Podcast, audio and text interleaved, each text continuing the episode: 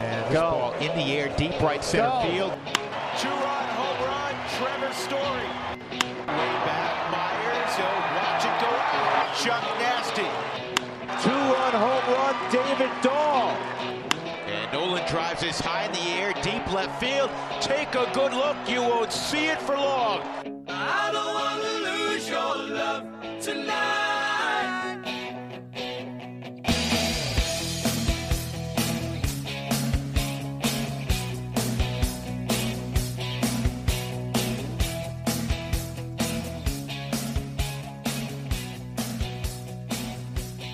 Welcome into the DNVR Rockies podcast presented by Strava Craft Coffee.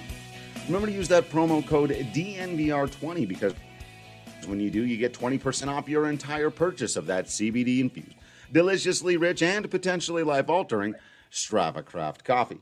I'm your host, Drew Creasman. I'm the managing editor of DNVR Rockies. With me, as always, is beat writer Patrick Lyons, and joining us for this one from MLB Network Radio at Hunter Reiser. Probably not the at on your on your full name. I don't think it's probably on the birth certificate there. But thanks for joining us, man. How you doing? Doing pretty good. Thanks for having me. Yeah, so, so Hunter, I, have uh, you know long been a fan of your work over there uh, with at Power Alley on MLB Network Radio with uh, Mike Ferrin, and you know last week was kind of the the pinnacle of it all because Arenado got traded, and they were they were riding you pretty hard, weren't they? It was a tough week. I mean, it was. Uh, it's it's bad enough when one of uh, the players from you know your favorite team gets traded, but then made worse when the deal is as bad as that one was. Um, so yeah, they. Uh, I mean, they say it like it is. So I mean, I, I was good for it. As I said, I have decided that uh, the Nuggets and Avalanche uh, will be getting some business, as uh, not so much the Rockies. And you've got an interesting perspective too on on that show on Power Alley. Again, Mike Ferrin, who uh, has been with the Diamondbacks for a while, and Jim Duquette, a former general manager. You know, they they're they're hitting you from both sides. They got the NOS perspective, they got the general manager's perspective. You know, what what were your thoughts on on that deal for a guy who who you know works in national radio, but but still has his heart in Colorado. What, what were your thoughts on that on the Arenado trade when it went down? Yeah, I mean, when it first happened, I think all of us were shocked. I was of the opinion that the Rockies would not trade him. Um, I didn't think that they'd be able to get enough for him. I also feel like better deals get made for bats uh, at the trade deadline. So I was of the opinion that if things got worse, that they would trade uh, Nolan sometime between now and the trade deadline. But when it happened, I mean, it was shocking, and uh, you look for the return, obviously. And I think I um, had had more of a perspective of, I didn't feel like the Rockies were going to get a package of three of the top ten guys from the Cardinals. That's just not what happens. I mean, if you look at the deals that were made this winter, Francisco Lindor trade, uh, Blake Snell trade, both of those guys are elite players. I mean, Francisco Lindor could argue is close to, if not the same caliber as Nolan at shortstop as Nolan is at third. And when you see those deals and what the return is, you, as a fan, you're likely to feel underwhelmed. Um, and looking back at other deals that the Cardinals have made, I mean, you just have to go back to the uh, Goldschmidt deal three years ago, I guess, at this point, to see what the Cardinals gave up to got to get, you know, one of at that time he was easily top five first baseman, maybe even top three. And Zach Gallen was the um, you know in that deal, the big piece of that deal with Carson Kelly and some guys like that. So, I mean, knowing that that as the backdrop, you had to figure that it was not going to be Matthew Liberatore, you know, Nolan Gorman, guys like that. You weren't going to get five of those guys or something, but you were hoping for more. I mean, I don't think there's any doubt that you were hoping for more than than what the Rockies got, and that was the biggest disappointment and then see that they paid basically to get rid of their best player, a Hall of Fame player. I mean, it just compounded everything.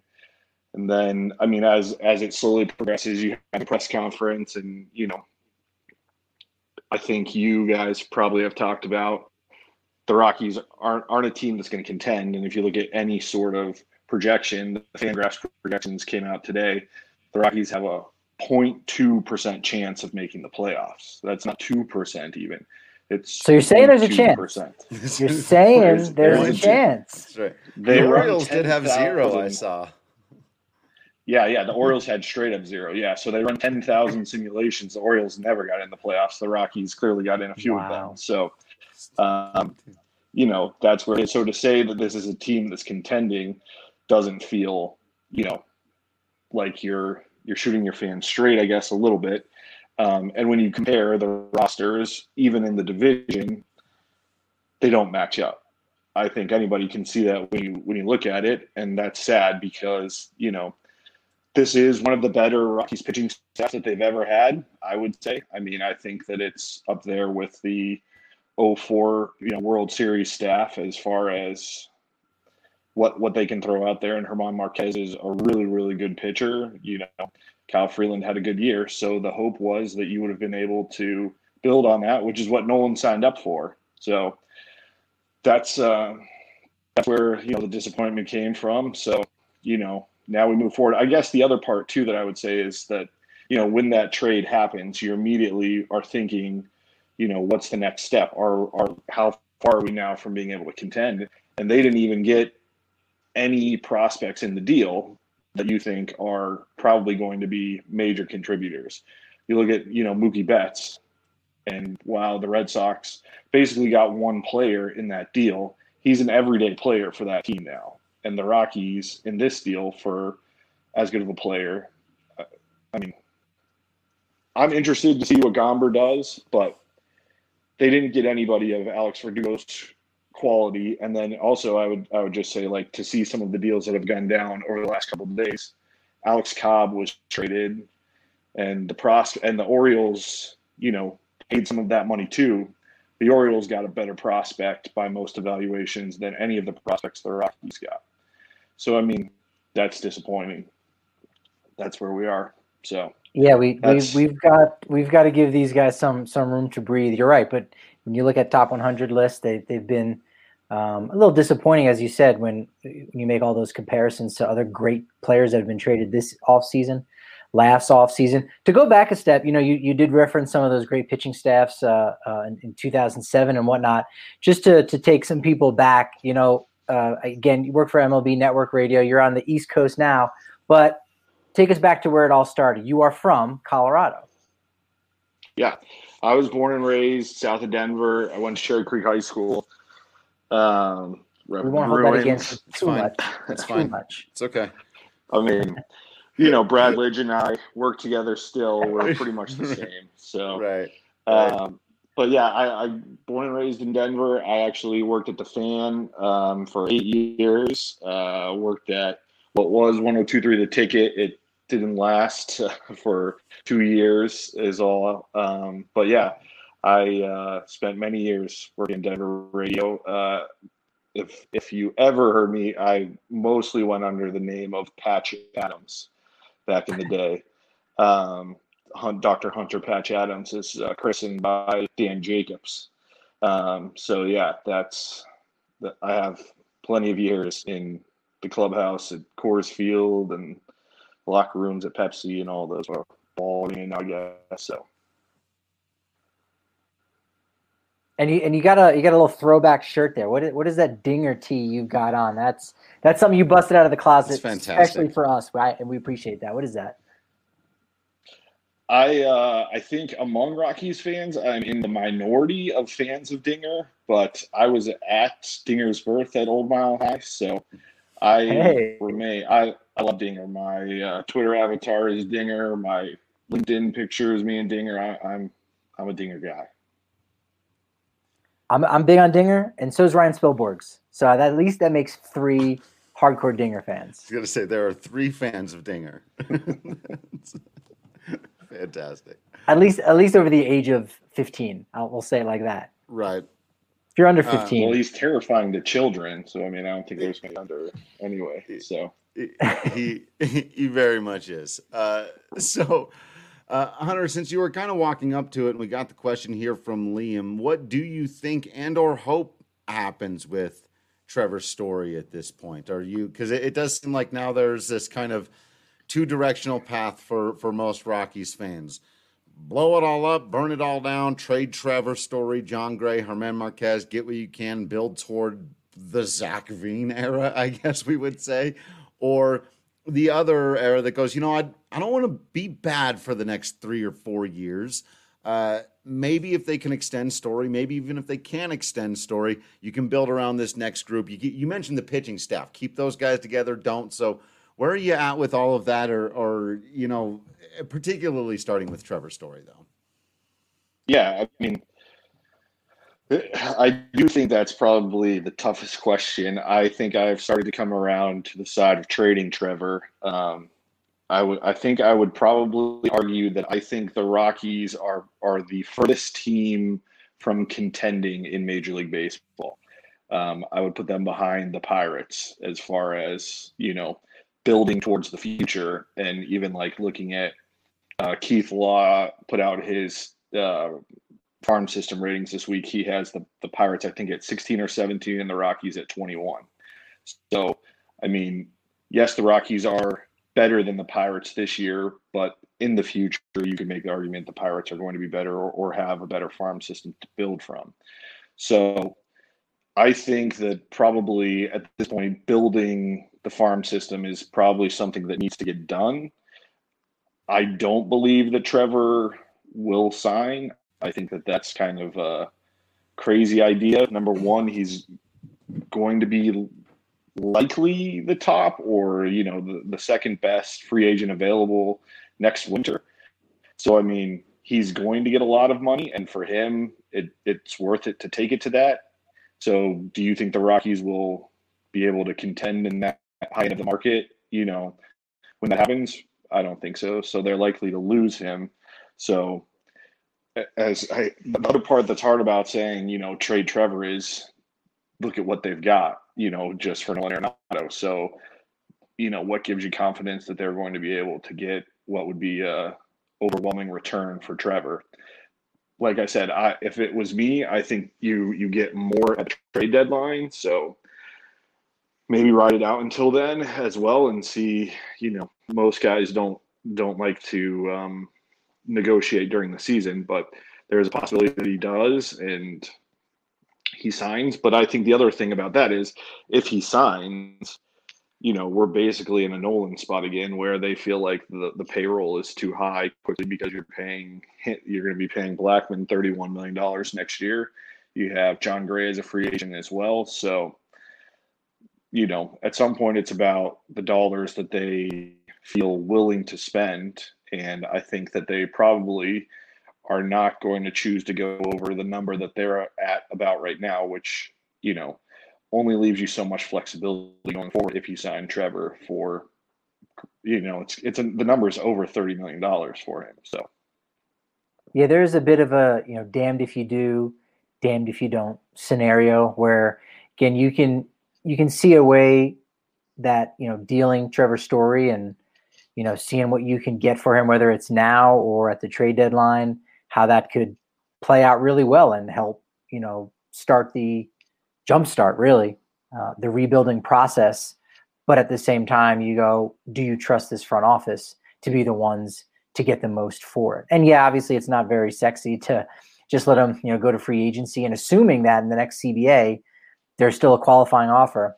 If there is, all right, you, you get maybe you get a, a you know, a 30 second round, a 30 second round, a 30 second overall pick. And, and hey, that's great, but you'd like your odds, you would think you'd like your odds at, at turning that, uh, instead of going the 30 second overall pick, you can turn that over for something a little bit sooner than that. And, and, but maybe that's what the Rockies want to do. Maybe if the Rockies realize that their window uh, of potential relevance again isn't going to be until three, four years down the line. If so, then you know what? Write it out whichever story. Enjoy it. If someone knocks your socks off at the trade deadline, take it. If not, let them go to a free agency and, and you get whatever uh, compensation you can get for them because you know what? Bottom line is you, you don't need any double A or triple A prospects right now because you know you're just going to waste those guys' service time going forward. It's again, it's this whole idea of you know you got Ryan McMahon and, and Sam Hilliard and you know Garrett Hampson, a few other guys that you say, hey, maybe these guys will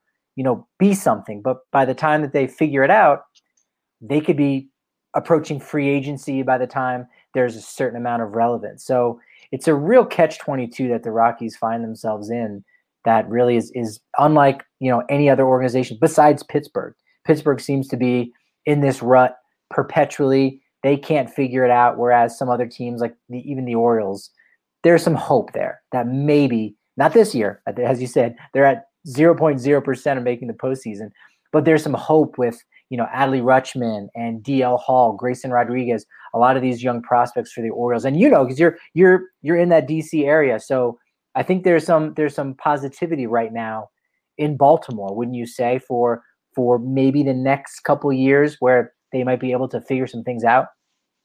Yeah, I mean, I think that even the Pirates, you know, being under the leadership of Ben Cherington, I mean, that I I have liked the moves that he's made. I, to me, they make they made sense. So I mean, you know, starting with that, and then the Orioles as well. I mean, being they they have Mike Elias in the front office there, who, mm-hmm. you know, is is a guy that that has people excited out here. And like you said, Rutschman is is was the number one overall pick. There's no you know arguing the potential there. So, I mean, for the Rockies, they have to start to figure out look towards like when's their next window? When's their window of contention coming up? And you know, you have the Dodgers out there, and now the Padres this winter. I mean, that window got further away. I mean, the Padres this year aren't even going to have Mike Clevinger.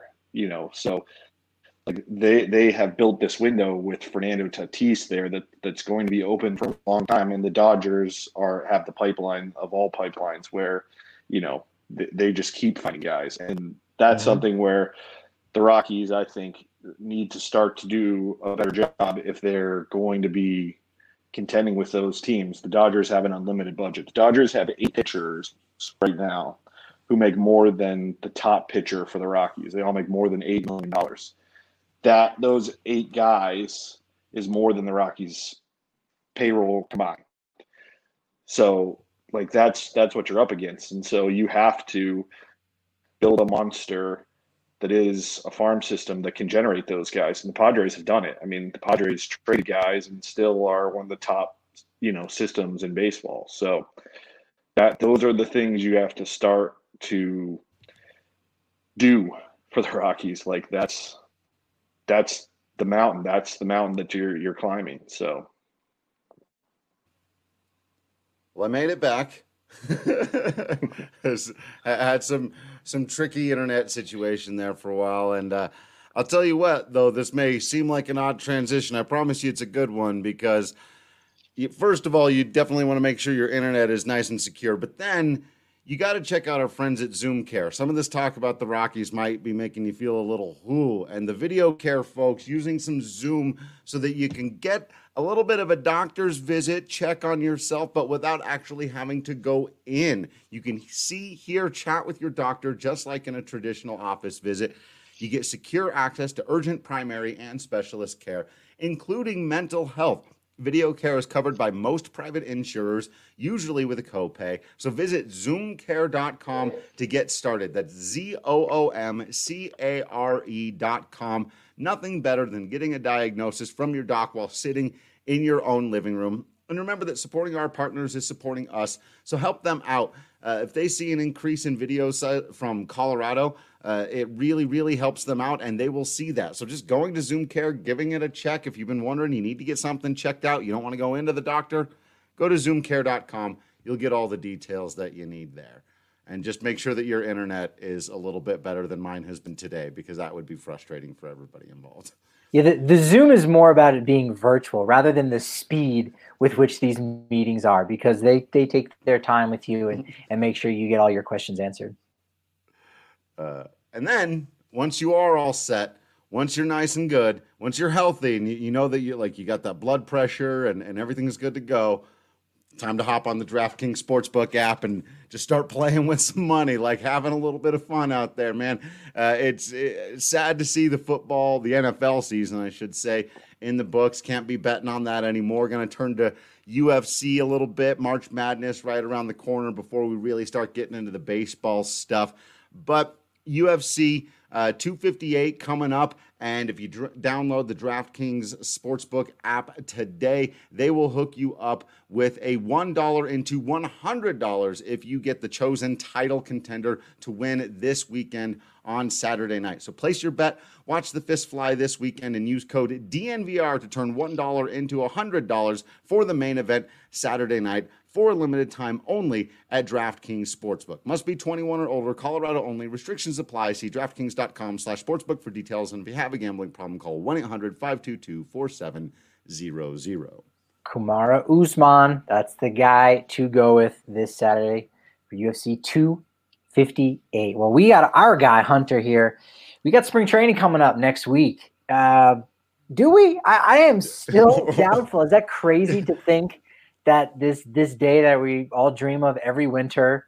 And it's it's here. Everything's scheduled. I mean i i think if you were to probably drive down to coors field right now you'd you'd see those large trucks. They're loading them up with gear i think maybe. Um, is it still crazy to have doubt that this is actually going to go down as planned? Well i mean i think the season is going to go. I think that they they made changes here in the last couple weeks to the schedule for both Florida and Arizona teams, but I mean we're we're full speed ahead. I, I don't think there's any uh, stopping that train. I, I think that and, and luckily for for all of us that uh, you know season is just around the corner, and yeah, I think that you know spring training is gonna be, be different. Uh, there are already some sites that are going to that are selling tickets. Um, you know that the letter from the Cactus League came out a couple weeks ago, but I think that they're going to be having some degree of uh, attendance. I know people who have bought tickets actually in Arizona already. So, I mean, spring training will be here. The pitchers and catchers report on the 17th or 13th, I think, is the first day. Maybe I'm wrong on that. Um, but it's 17th? just around the. And yeah. yeah. And then, yeah, the season. I don't think that there's any delay season. I mean, it's hard to make an argument when they had a season last year and now you have sports going on in the NBA and the NHL, which have fans, which are inside. So it, you know, mm-hmm. it, it makes it a tough argument to say that you know the sport of baseball can't be played outside, which you know is is a safer way anyway. Um, even in Arizona, where you, you know there are teams playing in Glendale, which is where you know the the Cactus League is. So that that to me is it's a tough argument to say that we're not going to start or we're not going to play. So yeah, Scottsdale, I think where the the Giants play. I think they announced uh, about 750 to a 1,000, and again, right down the street from Salt River Fields, where the Rockies and Diamondbacks train. So you like the odds of of that happening. And yeah, oh man, I, I hope you're right, and I, I think you will be. But I'm just I don't know. I I can't I can't fully commit. I mean, maybe maybe it'll start up normal, and then something will happen. Drew, am I crazy? Do you still feel a little no, like? I, I think maybe we're just when you see it. Yeah, I it, that's I think part of it. It's just we've been right. through so much. Like ostensibly, uh, you know, our job is to discuss, cover, and analyze baseball games, and that's something we have done exactly sixty times in the last two years. yeah. and it's just like that just doesn't. So I think w- there's a part of us that's just waiting for the other shoe to drop with this thing, and and and I hope Hunter's right here, and in a way, you know, and then and then that that nothing bad become comes of it. You know, there's you mentioned that they're you know indoors, but one of the places that they aren't necessarily is directly in these hot spots in Florida and Arizona also. So I'm I worry about uh, about that a little bit. Uh, but if you know, and, and, baseball teams are also big, gigantic organisms, right? Like a basketball team, and an NBA team is 12 dudes, like you can fit in, in a limo, right? Like 105 guys a team are showing up for spring training, and and so. But I hope I, I, hope it goes well because we need baseball and, and we need a full season of baseball. Um, we, we, we really do after that 60 game sample and everyone trying to make the best of it. But I, I wonder how many things that we believe were real from the 60 game season that we're about to find out like, nope, that was just a thing that happened that one weird year, you know? Um, it's, it's going to be a fascinating season right now. Well, yeah, I mean, one of them was Nolan's performance last year. Um, Right. But yeah, I mean, they're limiting the number of guys the teams can have in camp this year to 75. Um, you know, the NFL had games in Glendale, Arizona. They actually even moved another team there. So, I mean, those are bigger organizations, even. So, to me, it's it it's going to happen. Um, I actually think the bigger issue is going from 60 games to 162. I mean, Yes. I can understand why the players don't want to do le- fewer games, but Yeah. the risk of injuries is, to me, is extremely high, and it Very means high. that you know it's something that that a lot of other teams have done that I would say the Rockies haven't done, which is building depth, and you know that's an important thing where you're you're probably going to need even more starting pitching than you ever have. I mean, just the risk of injury, the amount of guys are going to be able to go. Um, to me, it, it just it is putting even more of an emphasis on stuff like that. So that's somewhere that I think the Rockies have, you know, obviously they've done nothing because they've they have done nothing this winter, um, and I think it's going to be another area where they're going to have some trouble. Um, you know, to be reliant on guys like Chi Chi Gonzalez and Dereck Rodriguez and Ryan Castellani to be the fill-in guys. Um, you know, we've seen a lot of those things before, and so. Did know, you not hear that they hopefully they signed go Greg better. Bird today? did, did you not hear the blockbuster I, I mean, first news? base. That's First That base is a signing. a place that Yeah, that is a signing I, I've actually been waiting for for about two years I now. I go, I guess it's of never yeah. happening. And so that that'll, that'll be really interesting too because he could pair very nicely with Fuentes over there as as the left-handed, you know, component. There there is that shot. But Hunter, yeah, you you you kind of tease this idea that a lot of teams are are going with six-man rotations and and Padres got six, uh, Dodgers. I don't think they're going to go with an eight-man rotation, but if they change their mind, they have the opportunity to do it. Is do, you think there'll be as many injuries on the position player side as well? Because we kind of expect it here with the jump up in innings from you know less than 100 to you know 200 plus if you're in a five man rotation. So you go six man rotation. But could we see injuries on the position player side as well, more than we're you know normally used to uh, seeing because of the longer season? I mean, I think it's it's hard to predict, you know, injuries to position players. It's during an 162 game season, regardless, it's long for just about every guy. And by the end, I mean it's it's a war of attrition. I mean, you've seen that when the Rockies get to the playoffs or any other team that you know you're very much tested, just like in in, a, in a, every other sport. Like when you get to the end, it's it's everybody who can stand basically. So I don't necessarily think that it's going to be um, more injuries for for the batters for the position players every day. I mean, I would say that they're going to want. I, I would I would think that they'll be more tired than they were. Now, most of them are conditioned to have played in a 162 game season before, but just played only 60, and then you were shut down. right. So I mean, going to the 162 is just going to feel like a lot. There's no way it can't. You're adding 100 games. Um, so, you know, in that sense, maybe there'll be more injuries, and maybe there'll be, you know, towards the end of the season as guys start to break down. But I mean, these guys are, you know, a million times better athletes than I am, and they're trained. I'm glad you didn't throw me in on that I wasn't going to assume with you guys. I don't know if uh, you're doing Ironmans out there, um, but it's going to say this guy a little bit. all right. Well, so I mean, there is there is a likelihood that by the end, you know, that's going to start to pile up. But I just would say, you know, fluke, injuries are fluke a lot of time too, and you hit a bag wrong, or you know, you're you're trying to get home on a pop fly or something like that. Like who knows how they happen. I don't think that you can just say there will be more injuries.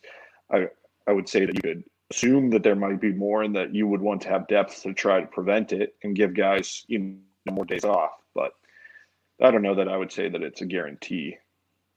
That that could be a spot where the Rockies might be at a disadvantage. Is again just being younger. I mean, we we see with minor league ball players too all the time, where the second half, you know, they they take a step back from the progress that they made uh, for the first three months of the season, and it, it just happens. They're not used to it as well, and with you know the lack of you know certain veteran leadership uh, on the Rockies, there obviously you know there are those guys, but you know they're certainly outnumbered by uh, what what my partner Drew here has kind of called them the lost boys because the Rockies have a ton of guys that you know they're not prospects, but they are players that we don't know what to expect of them yet, which which is not a good thing. You you kind of want to have maybe a little bit more hopes and you want to have possibly seen a lot more from those guys, but they're going to get an opportunity, which is really nice.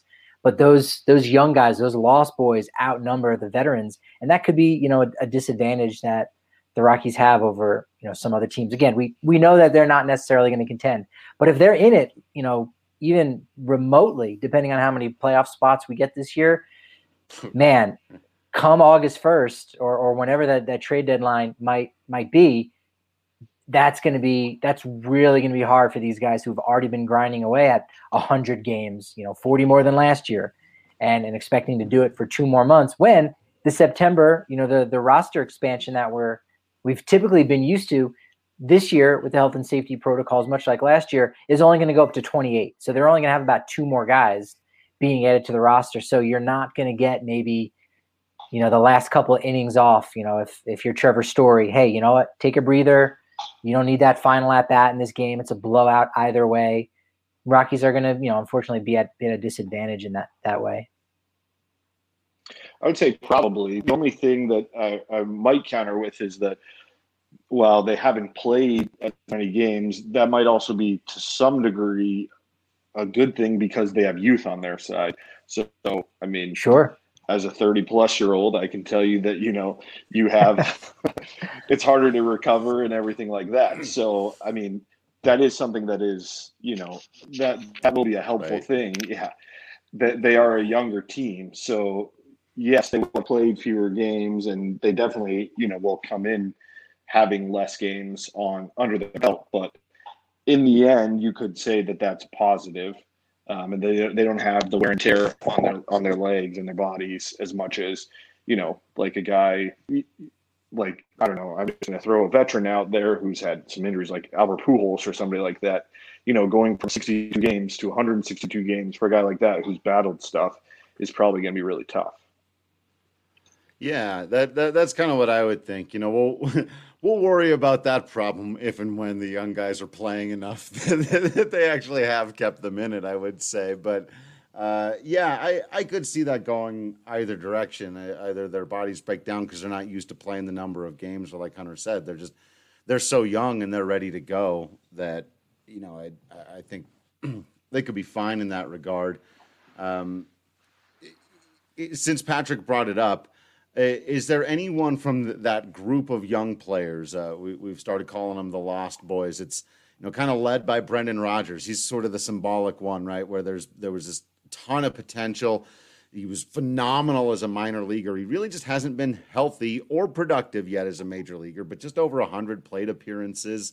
Uh, you know, there's a lot of guys on this roster like that. Maybe not that wide a, a, range of possibilities where it could be nothing, could maybe even still have some star potential there. But I think Ryan McMahon's another one of those guys. Could just not work out for him. Could be one of those star guys. Other guys who can maybe be more like role players. I don't know how much you got into the Josh Fuentes mania last year, but uh, is there any of these young guys you're buying stock in uh, that you're particularly going, you know, I, they're not going to win a lot of games, but I'm really going to enjoy watching that guy? Am I allowed to say Zach Veen, or is that, that not allowed? can we can we try to pick someone on the major league roster? No, no, no that's fine. Someone with facial hair. Uh, How about that? or the capacity well, to grow facial uh, hair. Someone who can drink a Breck brew. Someone old enough to have a yeah. Breckenridge beer. Yeah, I mean, Raimel Tapia to me is an interesting guy. He's he's I think he's technically on the older end of, of that scale, but yeah. um, he he's an interesting player. I mean, he's sort of evolved. He had the breakout year last year, and he's going to be asked, I think, to do a lot this year. Switching to center field most likely is going to be a tough transition for him, and that that might wear him down. It's it'll be interesting to see where he slots in this lineup too. Like when you start to run down how this lineup looks, uh, you know, Raimel Tapia is near one of the better hitters. He's one of the more proven hitters in this lineup for sure. So I mean, it's it's a tough spot to say. You know, they they might be counting on him for a lot, and besides Trevor and Charlie, you know, Tapia might be the next guy. Um, I sort of, you know, I like Ryan McMahon a lot as a player. Um, Brendan Rodgers is interesting as well, but I, am not sure that I'm counting on those guys for very much at all, um, especially for a sustained period. I think that's a tough sell. I mean, Josh Fuentes, who knows? He he to me might be the biggest wild card on the roster. I mean, the numbers that he put up last year were they were they were legit. You know, if he if he had been able to sustain those for a full 162, we'd be you know counting him as you know one of the next guys to come through for this team. But it was 60 games, so can you really bank on that? That's tough. That's that's a hard thing to do. So, you know, that's where I think the, the you know two percent playoff probability is coming in. Is that I think that it is a really tough sell on any of these guys, and that's where we would like to see you know the projections that the uh, the crew at 20 and Blake have on these guys to say that they're somehow they were they're getting only the reports that are in that point you know that 0.2 percent of playoff chance guy that those are the reports they're reading and so you know we're not seeing them. I did think um, Keith Law actually made made a point too in his rankings for the Rockies to say that the Rockies are one of the teams that doesn't really share their data as much as other teams. So they're hard for uh, prospect evaluators to get, you know, real good eyes on so that they're possibly underrated more um, than than other people, and that they play in such extreme environments when they come up. You know, playing in Albuquerque, playing in the Cal League, like stuff like that. It's it's hard to get a true read on some of these guys, and you know, you see that too with the numbers that these guys put up in some cases, and so you can get it. You know, they can they can be seen as the next great thing, and the problem has been that all too often they haven't. That would be Brendan Rodgers to me. I mean, I don't ever think Ryan McMahon was quite that high as far as you know highly touted uh, of a guy as Brendan was. I mean, Brendan was in the top 100s and stuff like that. So I don't think it's fair to necessarily write him off yet, but you can't argue that it's been a struggle for him. So they they have some guys that are interesting, but I think that to say that they have, you know, guys that are going to hit more than 250 and are going to hit more than 20 home runs, and you know, drive in more than uh, you know, 60 runs or something. The to say that they have more than a few of those guys of of that group, I, I don't think that you would you those would be safe bets in my opinion no matter no matter what you say after this, we'll probably have you back because you're you're a fan of, of Drew's guy, Raimel Tapia. So just that alone probably ensures a second appearance for Hunter somewhere along the way. And and I think maybe maybe the nickname, like like you said, could be the law the Lost Boys are, are who we have to give credit to that 0.2%. It's not zero, it's 0.2%. So Raimel 0.2%, it doesn't doesn't have a great ring to it, but it is something, and it's it's definitely some promise if if Tapia can continue to build. He's he essentially has done that. Now he he didn't, you know, deliver uh, in in his rookie year or even in that that second kind of rookie season uh, as it would have hoped. But since then, he's been better every year, and you'd have to think a guy at 27 years old is is still improving his abilities. So he's he's going to get that opportunity to. I mean, pretty much every projection system has him at, at batting leadoff, and there's really no one else on, on this team that you could suggest would, you know, do better. We'll we'll kind of wait and see for the season, but Tapia's going to get that opportunity, and and uh, he very well could be a, a good reason for that 0.2 percent. Yeah, I, I actually, I mean, with Tapia, eh, there have been a lot of guys that have given that the Rockies tried last year hitting in that one spot. So to find that guy, I I was a big proponent when the, the winter started that I really would have liked to see the Rockies, you know, do something and sign George Springer.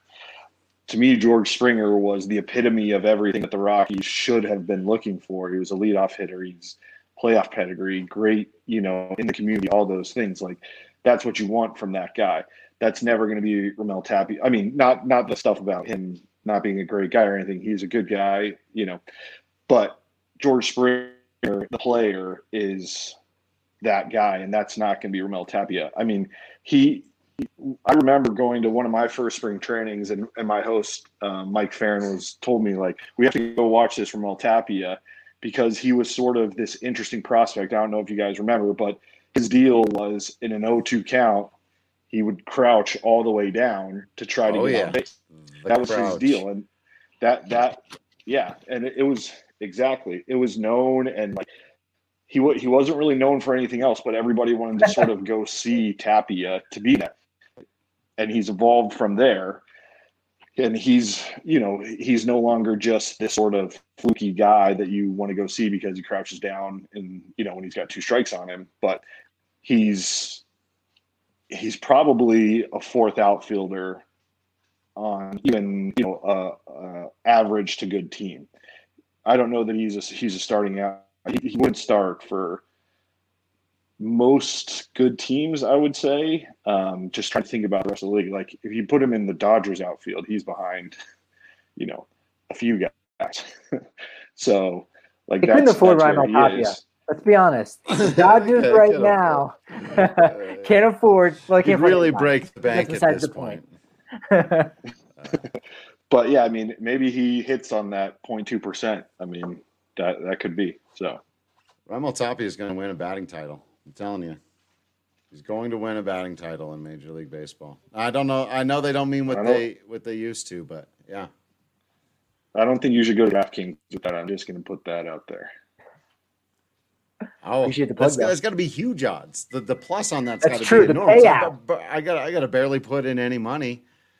The Rockies So have had a batting champion in ninth last year. 29 of 28 seasons in the National I, League. I think that's, That's right. a lock. So somebody, someone's going to give you Sure. pay you out pretty nicely. True. Yeah.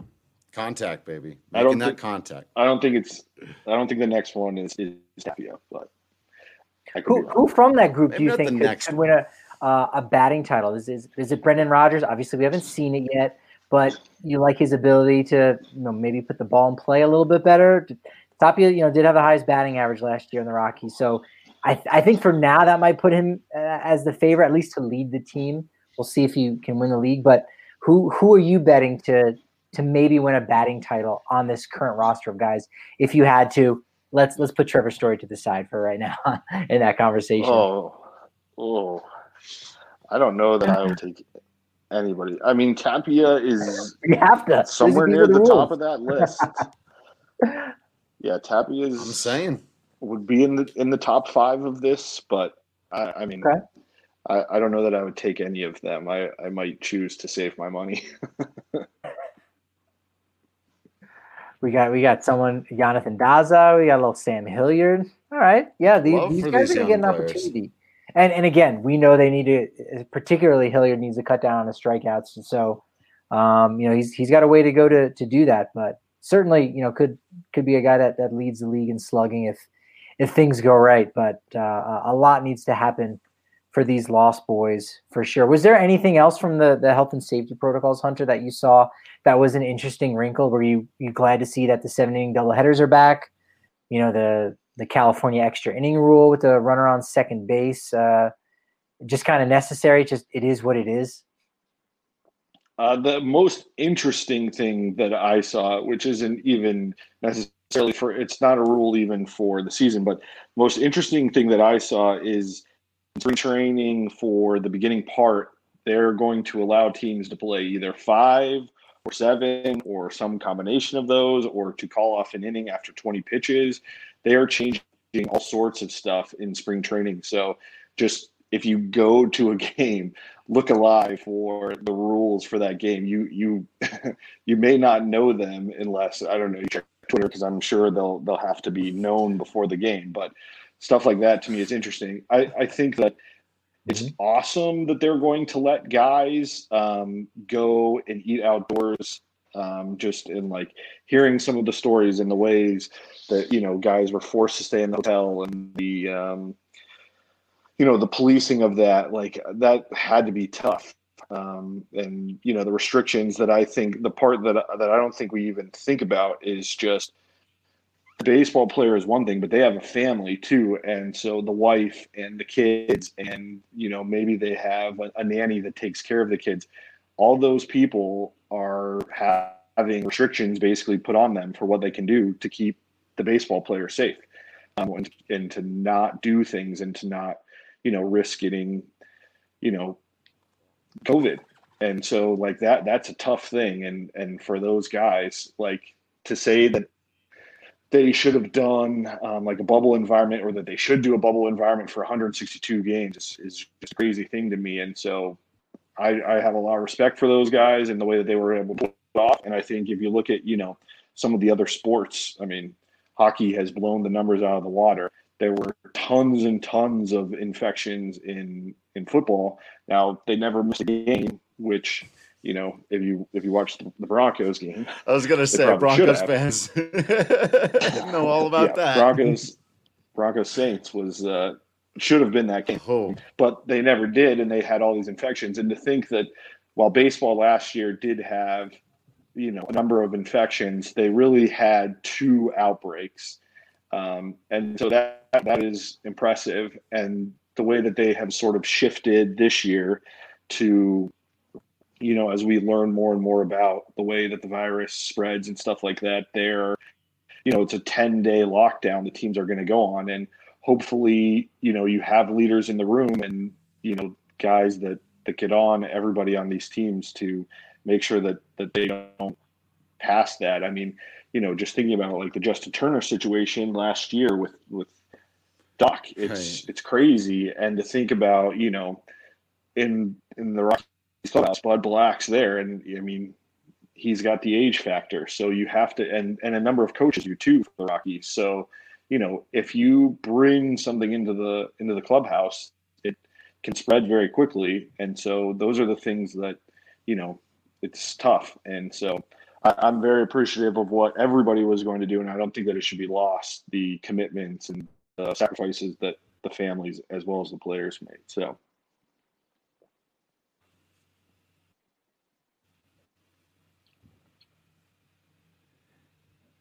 Yeah, yeah. I think, uh, in fact, actually, uh, since you were talking about you know the people being able to go out to eat and that being a good situation i think that's a good time for me to mention our friends at hassell cattle company if you are staying in to eat get a little wagyu beef from hassell cattle company. My open challenge remains open. A few people have told me they've gotten some steaks gotten some of that bacon maybe the ground chuck or the, the ground beef. Still five star reviews across the board. I'm still waiting for one person to tell me that this hasn't been incredibly tasty beef. And the best things about it are that it's you know hormone free, the free range beef out there. They're treating the cattle well. That treats the environment well, treat body well, and it treats your wallet well. They're not charging you ridiculous prices for this stuff. In fact, when you go and check for the pretty regular promos, you end up spending less than you would at the grocery store. So go to Hassell Cattle Company. That's H A double less E-double-L, cattlecompany.com. Promo code DNVR10. You'll save 10% off your order and 200 bucks, which again, I highly recommend because not only do you get with that order, you just get a whole bunch of really good beef and you don't have to go beef for quite a while. So, uh, the the challenge open, getting nothing but five star reviews. Try it tell me it's not absolutely delicious and, and worth every penny. Bacon covered meatballs. And Make it happen, people. Let's see those pics. I'm saying that's right. Send send us on uh, Twitter. You got to hit us up. So uh, there was one thing I wanted to ask you about, Hunter, before we let you out of here. As somebody who, um, you know, I, I I sometimes walk over this line too, but I spend much more time of it on the other side of it. A, a Rockies person among Rockies people, talking to people who mostly know the Rockies. And then every once in a while, especially like uh, you know, in certain I end up where now I'm the representative of the Rockies. and you live in that world a lot more often, where you're among all the other baseball people, when there's the Rockies take, they you. They need to know what. And there's been this whole Hall of Fame thing going on. We've seen what happened. Larry Walker finally getting in. Todd Helton with this huge surge this year. Um, what have you seen from these people who are great baseball people, but not necessarily the most educated Rockies people, and, and the way that their attitudes and opinions and the conversations they've had with you about these two players have evolved over this last, you know, half to full decade. yeah, I would first start by saying that I'm not sure that the baseball writers are wrong. I think Todd Helton is close to the line of a Hall of Fame player he's he's not a surefire guy to me. So I think that that where he is is sort of fair. Um, you know, the evaluation of Coors Field and the way that it impacts players, I think, has sort of only become it, it, it's becoming more known.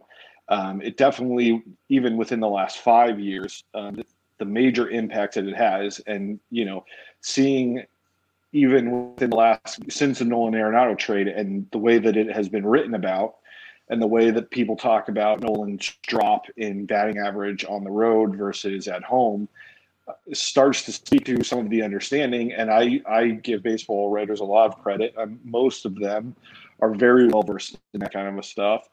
Um, the hall of fame crowd is not necessarily all current baseball writers that are voting so whether they all know that kind of stuff, you know, that's a that's a fair criticism. But I would say that the ones that are doing baseball every day know the way that the Coors impacts guys, and to say that it is a hitter's park. Well, it is, there are more friendly hitter environments in baseball. I don't think anybody would dispute that at this point. Like the way that the Coors plays with you know the Bridich barrier and anything like that. Like it's become a little bit of a more fair park, but the other part is just how hard it then becomes when you go on the road to adjust. And the impact it has on your batting average is more than just it's harder to hit outside of Coors Field. That's that's not it. It's the breaks that right. the balls take more or less of when you go between the two of them. It's that kind of an adjustment. And there's no way to even really prepare for that until you get into a game and you're going against pitchers that are the best in the world. And you're seeing guys that are throwing 100 miles an hour and that have huge breaking balls and everything like that. Like that that part i think has sort of become more known and more accepted. And so you know todd's going to continue to go up and whether he in I don't know. I would tend to say he he maybe ends up on the wrong side of getting seventy five percent. I, I just think that that's will there be enough people that continue to come over to the side of Todd Helton um, while the numbers of excuse me voters go down basically every year as they sort of kick out guys that aren't covering the sport as much or that may not have that knowledge that should be a helpful thing for Todd um, but you know, I also then think that the number of pluses that he gets, the number of votes he picks up, is is probably likely to go down because those minds may be harder to change um, because of, of who they are and who the, the voter base is um, in general. Uh, I think that, like, you know, as far as trying to understand the Rockies, a, lot of it is, you know, if you were going to make make the case for trading for Nolan Arenado at a lower price, you can easily say he he's going to come to to St. Louis and hit worse here. Like we're not getting as good of a player. you know, there are people that probably would fall for that argument. Some of them might, you know, be in the front office and and owning the Rockies. Who knows? Um, but like that that kind of a thing as far as the baseball world and the impact of, of Coors and, and the hitting is, you know, the old the old adage about how great it is to hit at Coors Field. while it is, it's also harder when you go on the road to maintain those things. And so, therefore, you know, there's a lot of give and take in that. I think there might be even a correlation between what Nolan does in St. Louis this year and helping Helton's cause. I think that will, you know, further bring it to, you know, the the forefront. This idea that, oh, you know what? Yeah, you know, you're you're gonna lose, you know, lose a couple points on your uh, batting average on balls in play. Your BABIP's to go down because the outfield's not as large in, in St. Louis uh, and in the other NL Central, uh, you know, ballparks. But look at what he does on the road. Oh wow, he took a step up, and I, I think that that's going to help the conversation probably a lot more than than LeMahieu because that wasn't the conversation with LeMahieu quite as much. It was just, oh, he's better than we thought, and he's hitting a lot more home runs. He magically has more power, and you know, Drew did a good job, you know, kind of looking into that and saying, well, you know, a lot of that has to do with you know hitting the opposite way and, and going to the uh, the short porch in, in right field at Yankee Stadium. So again, although we've we've seen guys be successful outside of Coors, Matt Holliday, another Cardinals guy who was able to do it, it it hasn't fully you know taken flight. It hasn't totally been grasped on by the national media, and so Nolan can actually help that. I think in a lot of ways, and and maybe garner a few extra voters in Helton's corner if if things go well for him. I think that's a fair point too. I mean, if you just try to think of examples, I think you're sort of hard pressed to find a guy other than DJ maybe who's a freak on his own who got better or even tended to be about the same of a hitter after he left the Rockies. I'm trying to think of guys. That oh, I've got a long list of them. You know, none of them superstars, okay. but still guys that you know. Yeah. I mean, Holliday was one. I think Holliday that, was was the main one who put up sure. better OPS plus, WRC plus numbers, all that stuff. Uh, post Rockies. Uh, Walker was obviously older, but still his OPS plus WRC plus numbers are that. Dexter Fowler is one of the major ones where his numbers all go up. Uh, Juan Pierre back in the day, I'm reaching back, but still his numbers all go up. Um, he actually had a higher slugging percentage. Yeah, he he. Well, actually, it was, it was right. somewhat close. He had a, right. almost the same, believe it or not, in Miami as Colorado. It's uh, a fun one. Yeah, uh, and then there's a, a pretty solid list of guys who were better hitters before they came to Colorado, and then they came here and were bad. But that's that's I think kind of sure. a different thing, right? That's, that's a different. Every, well, yeah, and the assumption, the, right? Free agents. So we're just talking about free agents, right? but I mean, guys who have really good resumes as as hitters and should have come here and hit and for no particular reason other than and i think a lot of it has to do with hunters uh, hunters talking about here whether you we want to call it the hangover effect or we started trying to call it the margin of error there for a little while whatever you want to call it like it's tough for a new guy to adjust to and it's just like wait all of a sudden i can't hit on the road what's going on here so uh, yeah, I, I I think you're both right though in that, and and maybe you're you're winning me over here because I've been so jaded about this. I'm like, no, Nolan will be fantastic, and the narrative will be the same thing, which is that he's better now that the Cardinals brain trust because they're such a better run organization. They unlocked an unhidden potential in Nolan Arenado, and now he's finally the elite player he could have been all along. But the Rockies were holding him back, and and I hope you're both right that some people stop and go oh, also maybe the fact that he just is in a much more consistent environment is allowing him to to do these things. So Hunter, I, I hope you're right about that. You're you're winning me over. You're making me feel much better about that narrative because it's bothersome.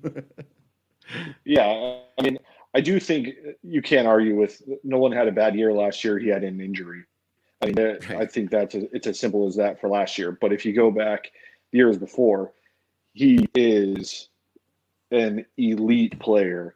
So, I mean, to, to think that the Cardinals are going to be able to get more than that out of him would be, if they do, I mean, they probably deserve some amount of credit for it because he was a great player.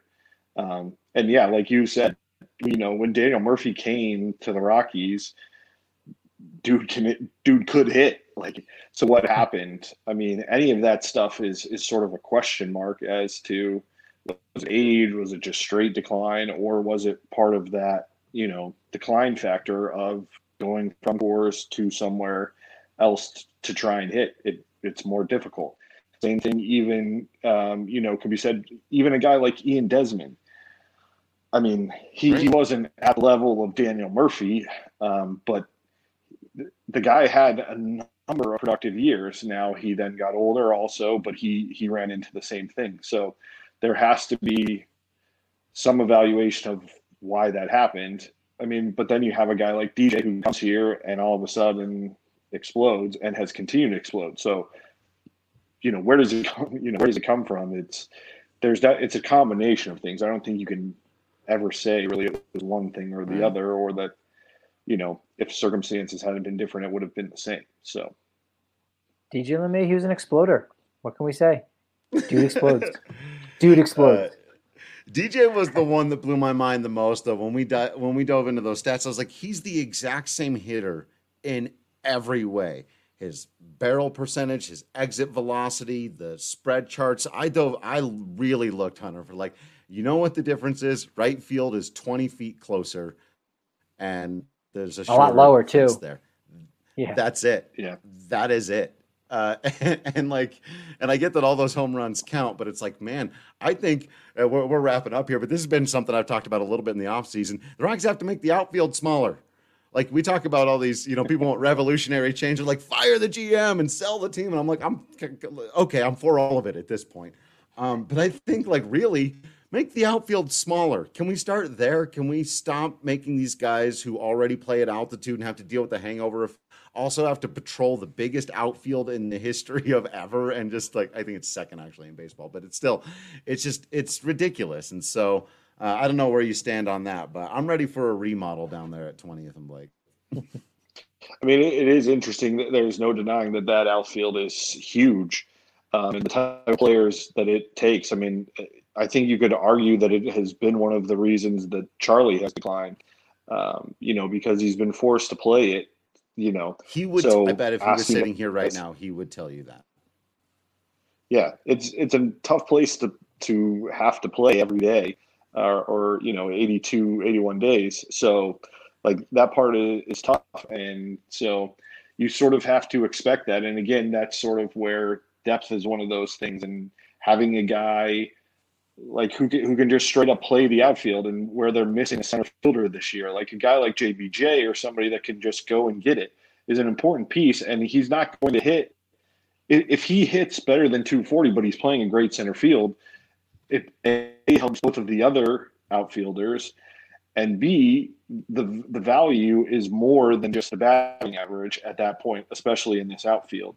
And you know, um, we had, we had Ian Happ on the other day, and he was talking about how you know outs above average and some of the defensive metrics don't adjust for whether you you play a guy right, like whether you're right. positioned correctly. And so, you know, you might have a, a, routine catch because you were playing him more correctly, whereas you're not going to get a five star catch because you didn't have to fly to the other side of the field because you hadn't played right.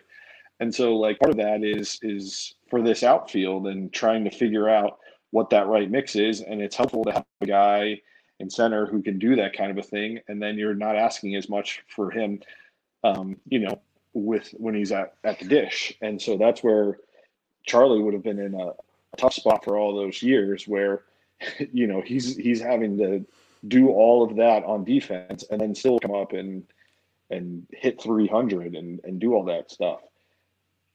You can see why a guy would decline um, you know doing that. Yep. We've uh we've seen it. We watched it watched it have a front, had a front row seat for that. And uh yeah i don't think he's the only one. So, well, man, there, there are the other things I, would love to get your insights on. We'll have to have you back on it. This has been a lot of fun, man.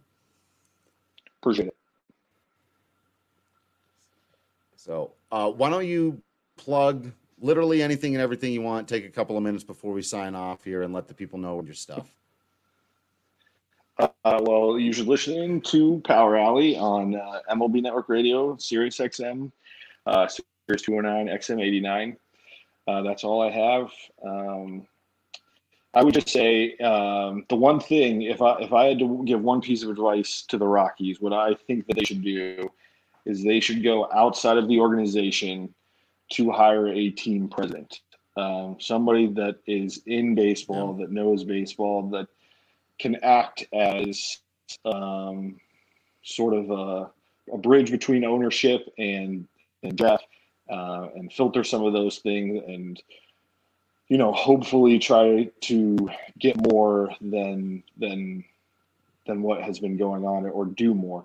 The Rockies are a team that that doesn't fire people, so a lot of their they, they haven't fired anybody since Clint Hurdle. That's that's a true fact.